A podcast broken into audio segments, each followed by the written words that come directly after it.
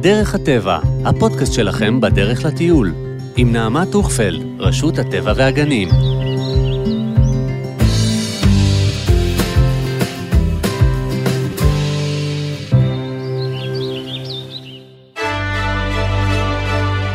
יש הנוסעים לארמון האליזה, יש כאלה שמתלהבים מארמון בקינגהם, ואנחנו לאן? לגן הלאומי הרודיון. אה, זה כמעט דומה, אבל ללא ספק המבנה המסקרן הזה, הממוקם על הר בצורת חרוט, שגם הוא עבודה הנדסית אדריכלית מופלאה, והיה הארמון, המבצר הפרטי של המלך הבנאי, הלא הוא הורדוס, שווה בהחלט יום טיול בפני עצמו. וכל זה רק 15 דקות נסיעה מירושלים. אז אתם בדרך לגן הלאומי הרודיון, ואני נעמה מרשות הטבע והגנים, כאן כדי לתת לכם טיפים שיעשו לכם את ההבדל מביקור מהנה לביקור מלכותי. התחלנו? התחלנו. ארמון מבצר ההר הרודיון הוא אחד המונומנטים הייחודיים והמרהיבים בנוף המדברי בואכה מדבר יהודה, והוא ידוע גם כארמונו הפרטי של המלך הורדוס ומקום קבורתו. ארכיאולוגים והיסטוריונים רבים עמלו וחקרו רבות את המקום, אך מי שעמד על דמותו המרתקת של הורדוס ופענח גם את מקום קבורתו, היה פרופסור אהוד נצר, זיכרונו לברכה, שחפר את המקום כפרויקט חייו, ובאופן טרגי גם סיים אותם שם, במתחם הקבורה. אך בטרם נעסוק במתים, בואו נעסוק בחיים.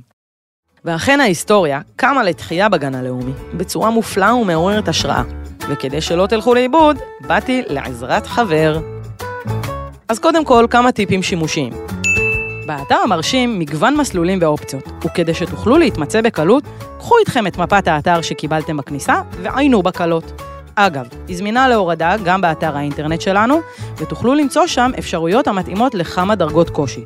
שימו לב, האתר אינו מונגש לבעלי מוגבלות בהליכה, ואינו מתאים לטיול עם עגלות. אז אם אתם מטיילים עם פעוטות, מומלץ בחום להיעזר במנסה. ואפרופו פעוטות, הילדים שלכם רוצים להרגיש פקחים צעירים ליום אחד? תנו להם.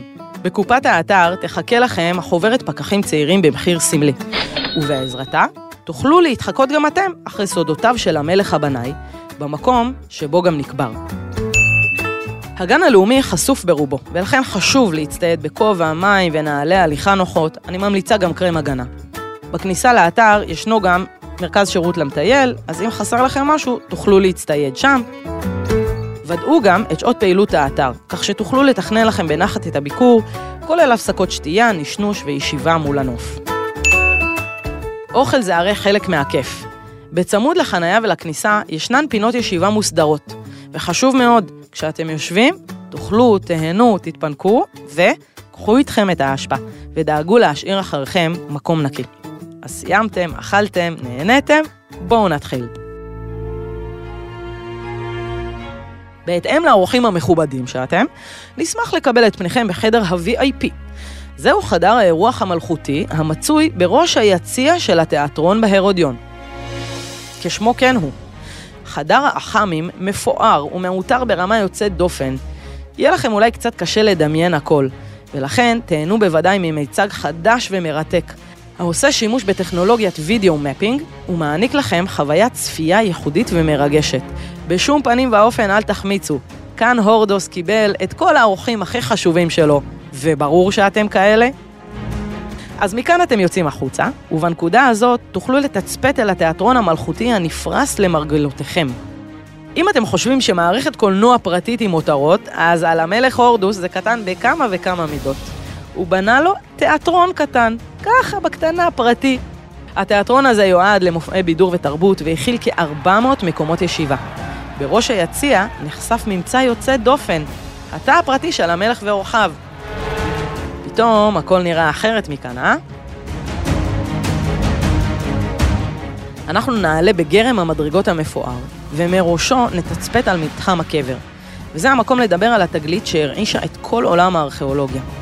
פרופסור אהוד נצר, שחפר את המקום כל ימיו, הגיע לאחר בדיקות מדוקדקות למסקנה כי כאן אכן נמצא קברו של הורדוס. האיש המוכשר והרדוף הזה, יש שאומרו גם פרנואיד, תכנן את מותו ואת חלקת הקבר בה התאמן. האירוניה היא שגם פרופסור נצר, זיכרונו לברכה, סיים את חייו במהלך הפרויקט הזה, כשנפל ונחבל במהלך החפירה. מכאן אנחנו נעלה למסדרון הקשתות המרהיב ביופיו, לארמון עצמו. הורדוס ידע לתכנן מבנים, זה מה שבטוח.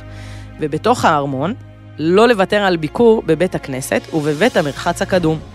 אבל עם כל הכבוד להורדוס, ויש הרבה כבוד, אל תשכחו את גולת הכותרת כאן, הנוף. לאחר שתבקרו בארמון, טפסו למעטפת ההר, ותיהנו מתצפיות מרהיבות שיש להר להציע. קחו אוויר, כשהנוף הנשקף לנגד עיניכם מאזור ירושלים, ים המלח ומדבר יהודה. נו, מה אתם אומרים, לא אסטרטגי? זה המקום לסלפי מנצח. בנקודה הזאת תוכלו להתרשם גם משרידי בית הכנסת ובית המרחץ. אה, רגע, מה אמרתי? מה הקשר לבית כנסת? אז זהו, שגם לוחמים מימי מרד בר כוכבא שהו פה, ולכן יש פה גם שרידים למורשת יהודית ומבני מסורת. ואם האקשן לא הספיק לכם עד כה, אתם מוזמנים לרדת מטה-מטה במערכת המחילות המפותלת והמסתורית, שחלקה נחצב בידי הורדוס ואנשיו, וחלקה המשך בידי מורדי בר כוכבא שהסתתרו שם, ואין לי ספק שהיא תדהים אתכם במורכבות שלה. אין צורך בפנסים, וזה לא מפחיד בכלל. כשתצאו, תוכלו לערוך עוד תצפית אחת לכיוון הרודיון תחתית. היא אומנם סגורה לביקורי קהל, אך ניתן לראות בבירור את המכלול המרשים הכולל בתוכו בתי מרחץ, מכלול הבריכה, ארמון נוסף שנקרא הארמון הגדול, ועוד. בסך הכל היה אדם סולידי, הורדוס. אוקיי, אז המסלול שלכם הגיע לסיומו. ועכשיו אני מעבירה את השרביט לערן קרוזל, שייתן לכם טיפ שווה ומלכותי במיוחד. הטיפ המלאכותי שלי הוא לחפש את הסודות שבתוך הקירות. הסוד הראשון שאני ממליץ לכם ללכת לחפש הוא ספינה שצורה על ידי אה, עובד בחדר המלכותי שבתיאטרון שבהרודיון, וזה ככה פותח לנו פתח לקדיעת הדמיון הטובה לעולם הספינות של, אה, של לפני אלפיים שנה, שכן, היו ספינות, וזה מדהים. ומראה לנו, את יודעת, שיש אנשים שיודעים לעשות גם גרפיטי לפני אלפיים שנה, זה הגרפיטי מהראשונים שאנחנו מכירים, עובד פשוט, עובד בתוך האתר, ציוו עליו לבוא ולפרק את החדר המלכותי ואת התיאטרון, ועכשיו הוא בזמנו החופשי עושה גרפיטי. יותר מגניב מזה, אין. ואם אהבתם את הסיור המלכותי הזה, אין לי ספק שתיהנו גם מטיול בגן הלאומי ציפורי. המחבר גם הוא בין מבנים עתיקים מרשימים למחילות מסתוריות בבטן האדמה. שיהיה לכם טיול מלכותי ומהנה. כל האמור בפודקאסט הוא בגדר המלצה בלבד, באחריותכם המטיילים לוודא את פרטי הביקור טרם ההגעה לאתר.